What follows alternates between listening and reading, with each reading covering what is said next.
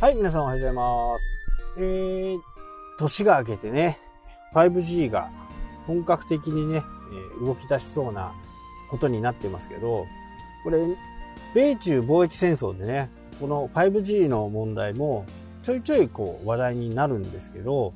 なんて言ったって、やっぱり 5G の一番の先進国っていうかな、一番はやっぱり中国なんですよね。で中国の技術を持って、5G が飛躍的にね、伸びる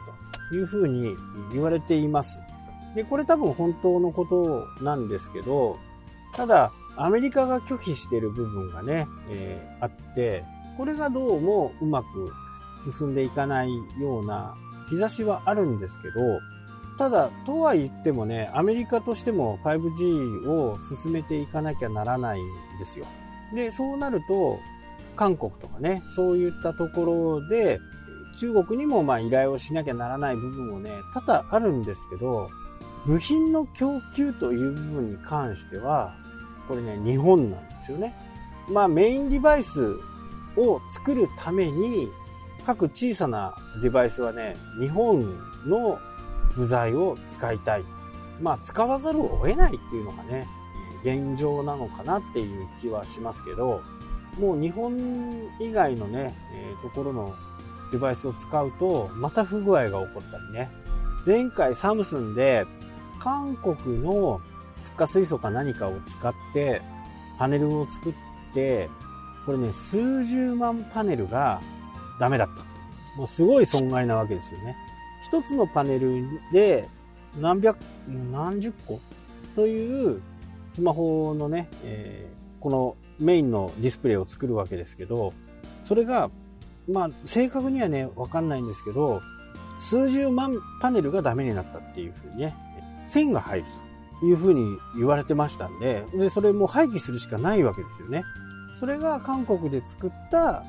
ディスプレイなんですよ。だからもう、韓国経済はね、もうすごいガタガタですよね。で、この 5G は、メインのね、日本でやっている、その、キャリア？キャリアにはね、あんまり影響がないっていうか、まあ逆を言って、5G は消極的にならざるを得ない。まあ設備費がね、日本で作るものじゃなくって、韓国、中国経由で入ってくるんで、どうしてもやっぱり高くなる。とはいえ、5G の需要はね、どんどん増してくるばかりなんで、そこはなんか、キャリアとしてはね、あんまりこう、うまく動いていかないかな、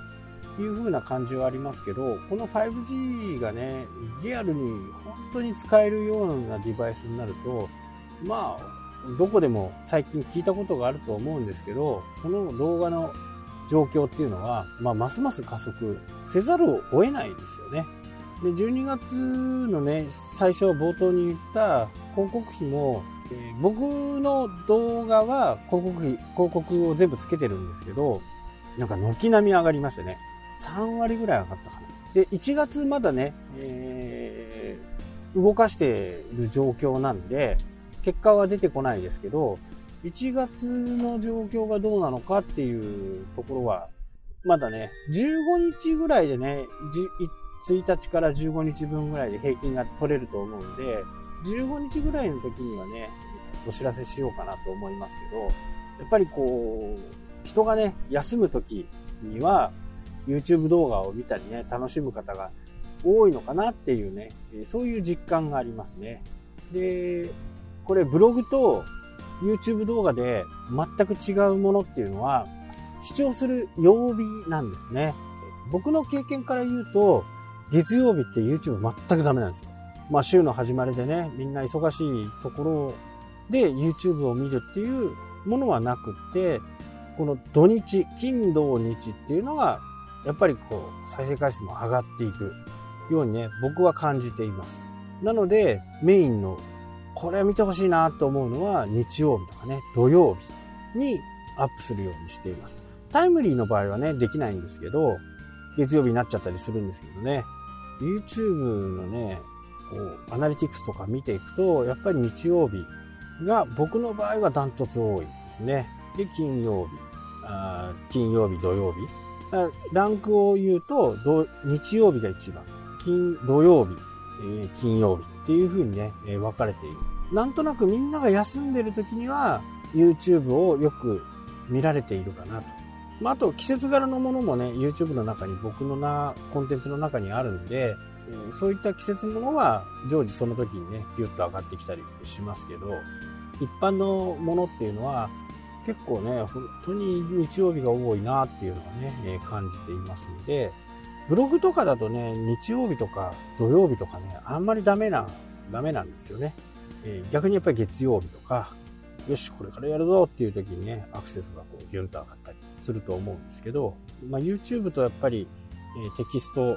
とかはね、全然違うっていうことがね、はっきりわかると思うんで、もし YouTube をやってる方だとね、ちょっと自分のブログやサイトのアクセスと YouTube のアクセスをね、ちょっと見比べてもらえばわかるかなと思います。これ大体皆さんそうなはずなんですよ。で、月曜日はね、もうなんか全然ダメみたいな。ね、チャンネルあるのぐらいの感じですからね。で、11月ぐらいから、なんか YouTube のね、アルゴリズムがちょっと変わって、古いやつとかそういったものがね、どんどん表示されていくようになってね、このおすすめとかに出てくるような動画を作れるようになると、相当再生してもらえるかなっていう風な感じに。なので、どうしてもそう、タイムリーな情報。タイムリーな情報っていうのは、Google は本当に欲しがってるんですよ。まあ、YouTube。タイムリーな情報を出すのが不得意なんですね。YouTube にしても、Google にしてもね。